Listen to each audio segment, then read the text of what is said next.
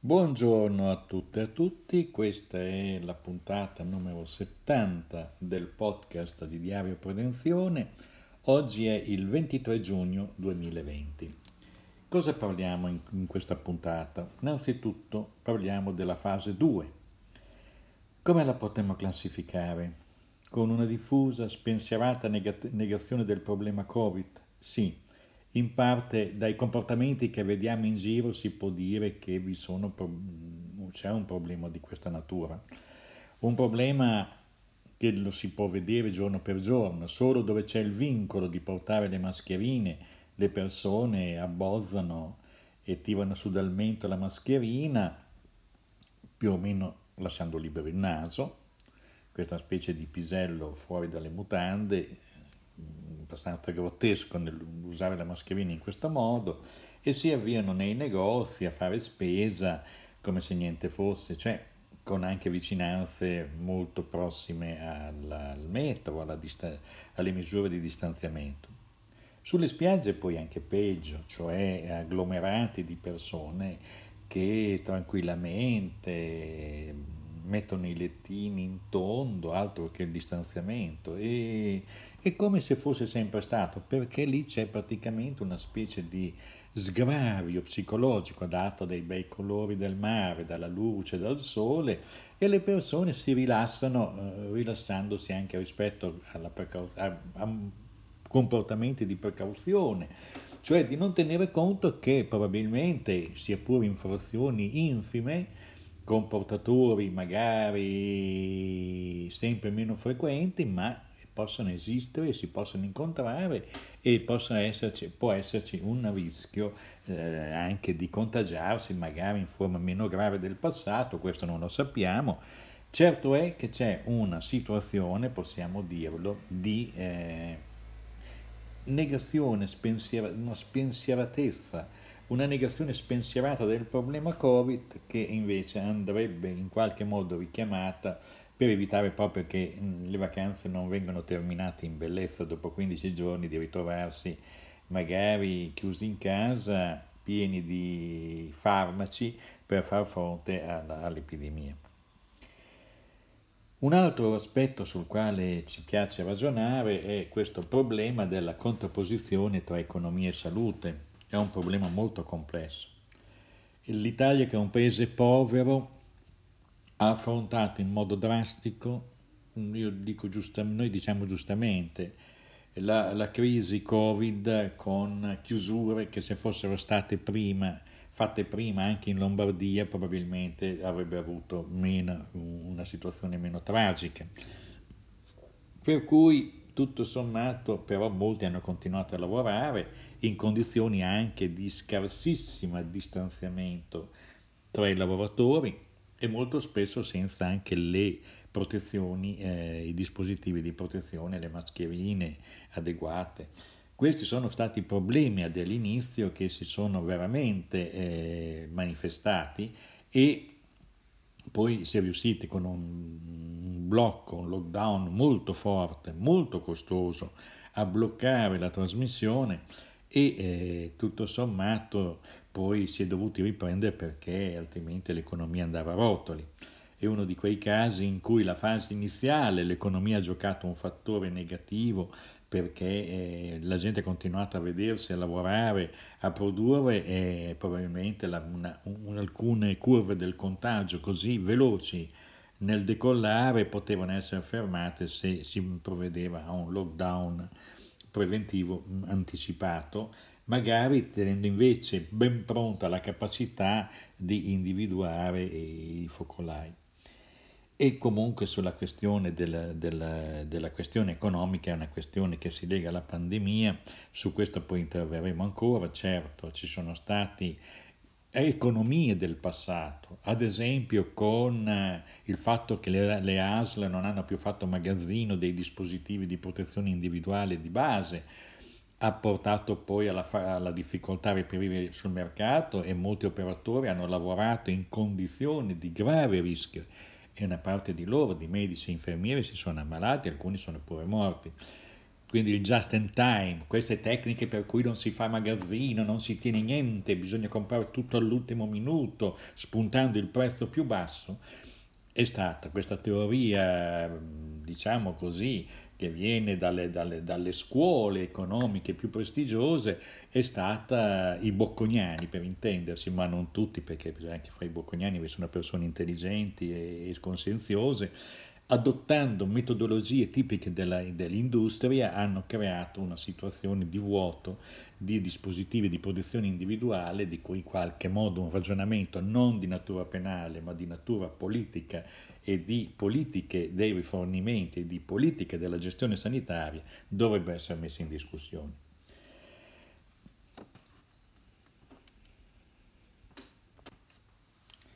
La spensierata negazione del problema poi ha anche un'altra origine, perché eh, sull'opinione pubblica che è ben predisposta a fuggire dal problema perché è un problema penoso, che crea, che crea ansie, che crea eh, fastidio, che ci impedisce di vivere normalmente, è ovvio che poi appena troviamo qualcuno che ha un titolo accademico ed è eh, per l'appunto autorevole, fra virgolette, e subito ci si attacca alla, diciamo, a quello che è il punto di vista più favorevole ai nostri desideri. E questo è stato per tutta una serie di dichiarazioni di medici di Milano in particolare, ma anche altri, che si sono contraddetti in più e più situazioni. Quando in questa fase dice il presidente di Zimbe, cioè la, questa fondazione che tratta la, la, la medicina basata sull'evidenza,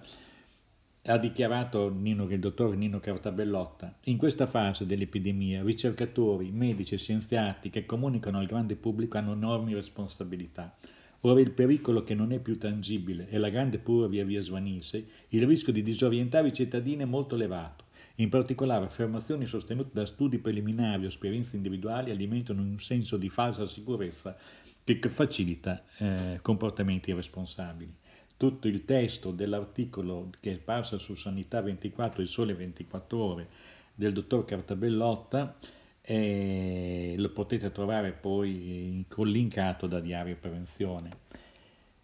E il titolo è Coronavirus, il disaccordo pubblico tra esperti disorienta la popolazione e genera fake news. Nulla di più vero di questa affermazione, di questo titolo di articolo che vi segnaliamo perché effettivamente una babele di messaggi di esperti che si esprimono in modo estemporaneo, eh, in modo anche, diciamo così, eh, non, non, meditato a volte, possono procurare dei danni enormi e eh, una confusione nel lettore profano. Non tutti siamo medici, non tutti siamo epidemiologi, non tutti siamo virologi, non tutti siamo clinici e ciascuno di queste professionalità che parla di per sé di quello che ha visto nel suo ristretto eh, numero dei casi che magari ha trattato non è un dato scientifico. Quindi sarebbe bene prima di uscire con esternazioni che possono creare confusione, comportamenti non sicuri e di esposizione al rischio, sarebbe bene che questi signori si trattenessero e diventassero meno incontinenti rispetto alle, eh, alle esternazioni. Proseguiamo ora il podcast con alcune segnalazioni di articoli che a nostro parere sono interessanti, che abbiamo eh, derivato dalla stampa internazionale, da istituzioni di ricerca e eh, che, ci danno, che ci forniscono un quadro abbastanza preciso di quello che sta avvenendo su scala, non dico mondiale, ma di molti paesi importanti eh, in relazione ancora al Covid. Certo, appena ci potremo liberare di questo problema siamo ben felici di tornare a quelle che sono le notizie normali, quelle che ci servono per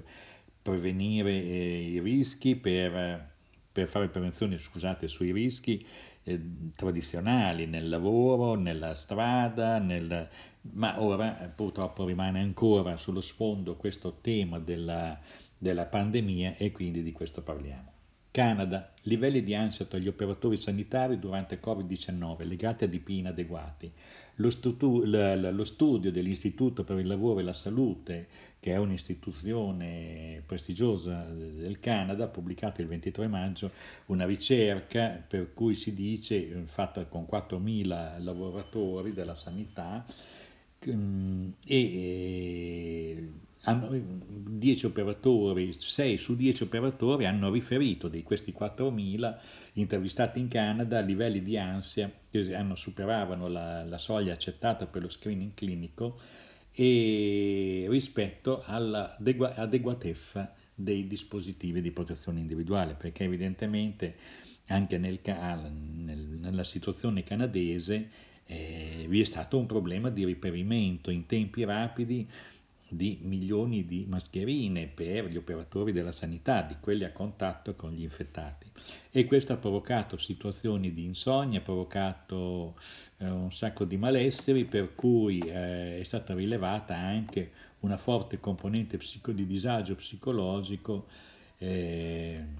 in misure anche rilevanti. Nel sondaggio quelli che non segnalavano nessuno dei loro bisogni di DP erano i più ansiosi, con il 65% che riportava livelli di ansia più alti di, col punteggio limite di 3. In confronto il 18% degli intervistati che ha dichiarato che tutti i loro bisogni di DP sono stati soddisfatti, solo il 43% ha ottenuto un punteggio superiore a 3.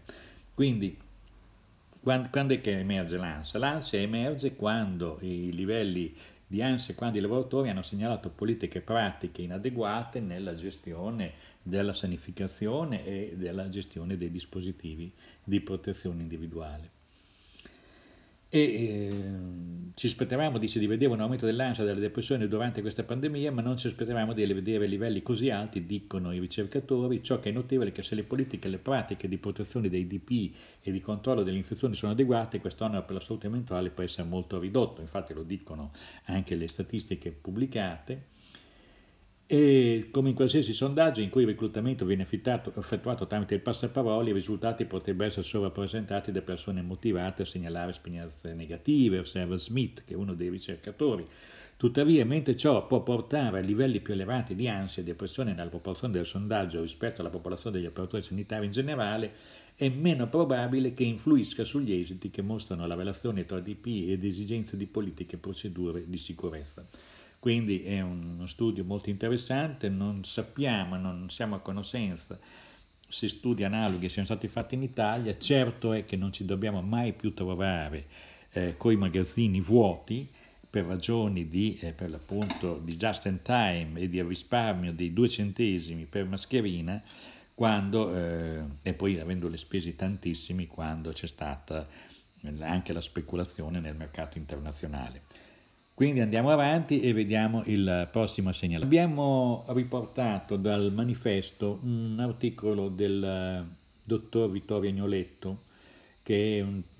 medico che si occupa di medicina pubblica, di sanità pubblica da molto tempo. E cosa dice in sostanza Agnoletto? Che la pandemia Covid ha mostrato il totale fallimento del sistema sanitario lombardo centrato sulla sussidiarietà inventato da Formigoni tra pubblico e privato accreditato. Un privato che raccoglie il 40% in Lombardia della spesa sanitaria pubblica, ma che può scegliere in quali settori investire, alta chirurgia, cardiologia, malattie croniche, quali settori ignorare, alla larga dai pronti soccorsi, dipartimenti di emergenza, assolutamente assente nella prevenzione, vista come una pericolosa concorrente che sottrae i loro malati produttori di profitti. Perché questa poi è l'equazione. Altissime prestazioni, livelli di eccellenza, rispetto a un bisogno di salute ma anche a un bisogno di immortalità, perché questo, e quindi questo diventa eh, irrispondibile, se uno dicesse rispondiamo ai bisogni di salute genericamente di tutta la popolazione, questo diventa eh, per qualsiasi sistema sanitario pubblico impossibile, perché le persone pretendono sostanzialmente e purtroppo di essere l'immortalità. Però per stare invece a quanto è fattibile, fatto bene, con dei protocolli ben certi, ben costruiti, che garantiscono alla maggioranza alla, della popolazione condizioni di salute, di benessere per curare tutte le malattie curabili, ebbene questo eh, è un'altra cosa, un altro percorso. Quindi dice eh, sanità, una sanità privata accreditata che in gran parte ha aspettato quasi due settimane prima di intervenire.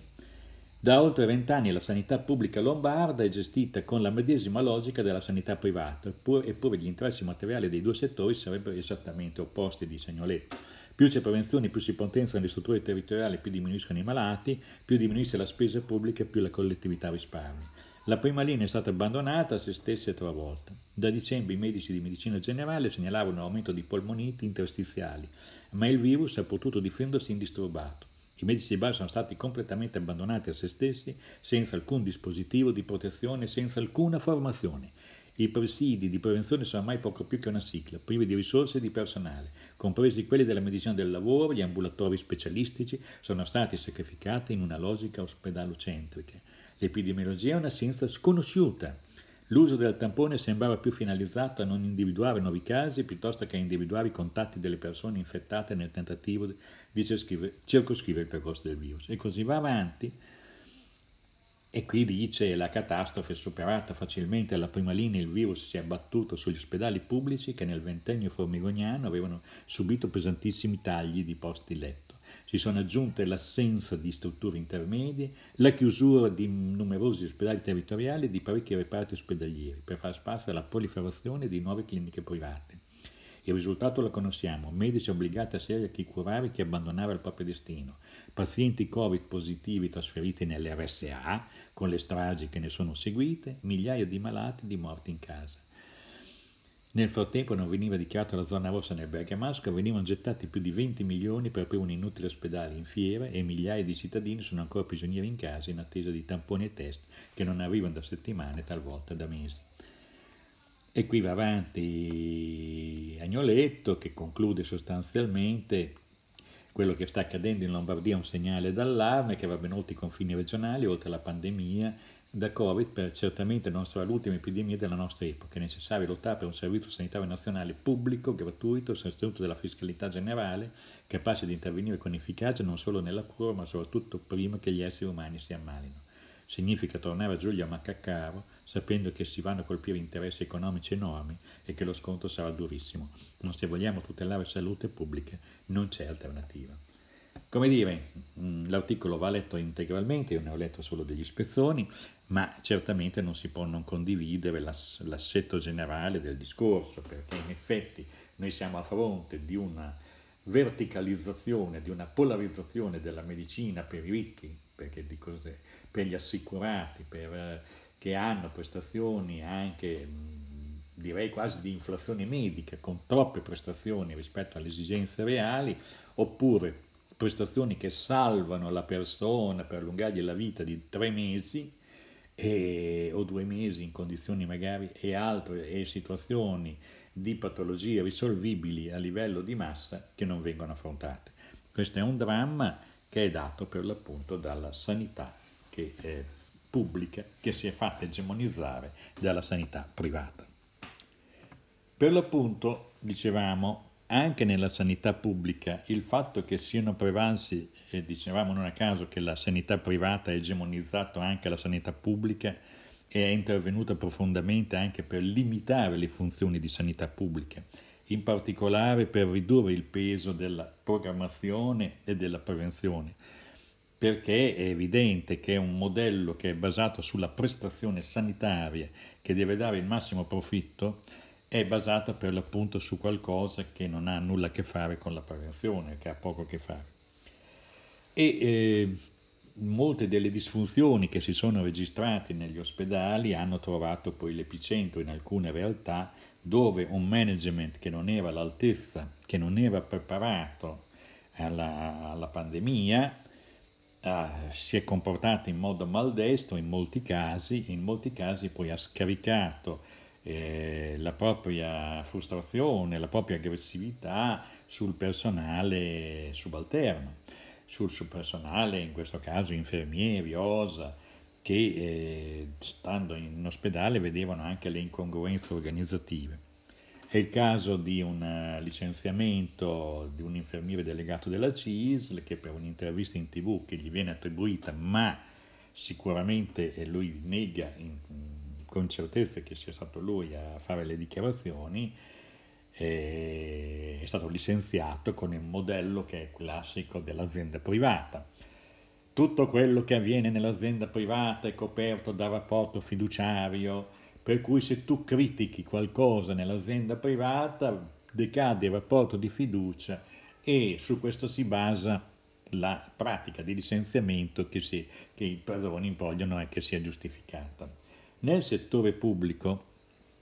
poi diremo anche del privato, questa cosa qui non dovrebbe succedere perché vi dovrebbe essere un colloquio continuo tra la direzione sanitaria, la direzione, il management sanitario dai livelli più alti ai livelli intermedi, in modo tale che se ci sono delle disfunzioni segnalate dai lavoratori, queste dovrebbero essere in qualche misura raccolte e tesorizzate per cambiare i modelli organizzativi, ebbene no, invece. Poi è vero, c'è la dichiarazione ai mass media, alla stampa che è data, questo probabilmente è stata anche una scivolata pericolosa perché ha dato modo all'azienda di manifestarsi. Certo è che l'atto del licenziamento per un'intervista a una persona sconosciuta che denunciava cose che non andavano e la direzione aziendale si è diretta su un delegato sindacale, eh, individuandolo come fosse il colpevole di aver detto poi delle cose che magari succedevano per davvero nella struttura, questo non lo, noi non lo sappiamo, certo è che segna una grande debolezza del management sanitario. Segna una spaventosa perdita di autorevolezza, perché a quel punto si andava in televisione, si diceva all'emittente che aveva detto, si andava a dire che le cose non erano in quella misura. E ci si andava assieme anche ai rappresentanti dei lavoratori e ci si andava dicendo va bene, vedete, vi è stata data una, una intervista che è sbagliata, non vera, il coraggio invece di fare un'operazione del genere nel management sanitario dell'azienda toscana, dell'azienda AS toscana, di fare un'operazione di questo genere non c'era, perché evidentemente c'è una debolezza, una perdita di autorevolezza e quindi si ricorrono a strumenti estremi come il licenziamento, pensando che questo elimini magari le disfunzioni che dovevano essere affrontate a viso aperto con quelli che le denunciavano. Abbiamo detto questo perché anche questi sono, non è che usciamo migliori da questa Covid-19, anzi ci sono molte cose che eh, rischiano di essere assai peggiori dopo l'epidemia. Riportiamo dall'ILO, cioè dall'Organizzazione Internazionale del Lavoro, una, una dichiarazione, un articolo di Lilian Marrero, segretario generale dell'UNFETO, FENAMUTO, che è il sindacato della Repubblica Dominicana eh, dei lavoratori che fanno assistenza alle persone, che racconta quale sia stato il, il flagello di licenziamenti di tutte quelle persone che assistevano, che davano lavoro di assistenza a persone anziane, badanti, infermieri e così via, e come si dimostra che in questo modo si è creato un ulteriore vulnus, un'ulteriore ferita nella popolazione perché molti lavoratori sono rimasti senza stipendio proprio nel momento del lockdown. È un articolo molto interessante, bisogna andare a vedere tra l'altro che queste cose che succedono nella Repubblica Dominicana eh, succedono anche da noi, magari in forme più attenuate, ma di stare molto attenti perché gli ultimi che erano nella, nella scala della valutazione dei lavori, i lavori anche più umili, hanno subito nella fase del lockdown penalizzazioni terribili e questo ha pesato probabilmente creando nuove situazioni di esposizione a rischio perché eh, i lavoratori a un certo punto non bisogna, qui c'è proprio un problema di procedure, quando succede questo eh, non bisogna impedire il licenziamento. Questo ha fatto il governo italiano, devo dire che l'ha fatto bene, mm, dott- diciamo, il professor Conte, e oltre che essere un buon primo ministro, ha fatto bene a bloccare i licenziamenti nella fase del lockdown, perché quello che è successo nella Repubblica Dominicana, ma che succede in tanti altri posti, ha creato veramente dei disastri, ha messo sull'astico famiglie nel momento peggiore, cioè le famiglie di questi lavoratori meno tutelati e con meno strumenti di eh, autotutela. Noi chiudiamo questa puntata, eh, diciamo che continueremo, speriamo, di parlare sempre di meno di lockdown, di parlare molto di più di eh, problemi di salute, di sanità, di prevedere quali saranno le strategie sanitarie del prossimo futuro, e soprattutto di vedere come le forme di organizzazione del lavoro escono trasformate da questa crisi eh, che ha comunque ribaltato tanti paradigmi, tante certezze che venivano date e usate come la Bibbia. La certezza che si poteva applicare nella sanità gli stessi criteri dell'industria privata manifatturiera, magazzini vuoti, tutta eh, la, la, la, la, linea toyotista, avere il meno possibile di strumentazioni, quindi posti letto classificati durante le medie di, di non presenza di pandemie. Appena arriva una qualsiasi cosa che sconvolge gli equilibri standard, queste strategie applicate alla sanità diventano catastrofiche. Quindi ci sono molte cose da rivedere nella scuola stessa del management e forse anche i manager della sanità che oggi si ritengono di avere il sapere eh, gestionale più evoluto probabilmente dovranno anche fare autoriflessione e andare a dei corsi di formazione che smontino delle certezze che hanno prodotto anche dei disastri. Con questo concludiamo e ci risentiamo la prossima settimana con un nuovo podcast. Grazie e a risentirci.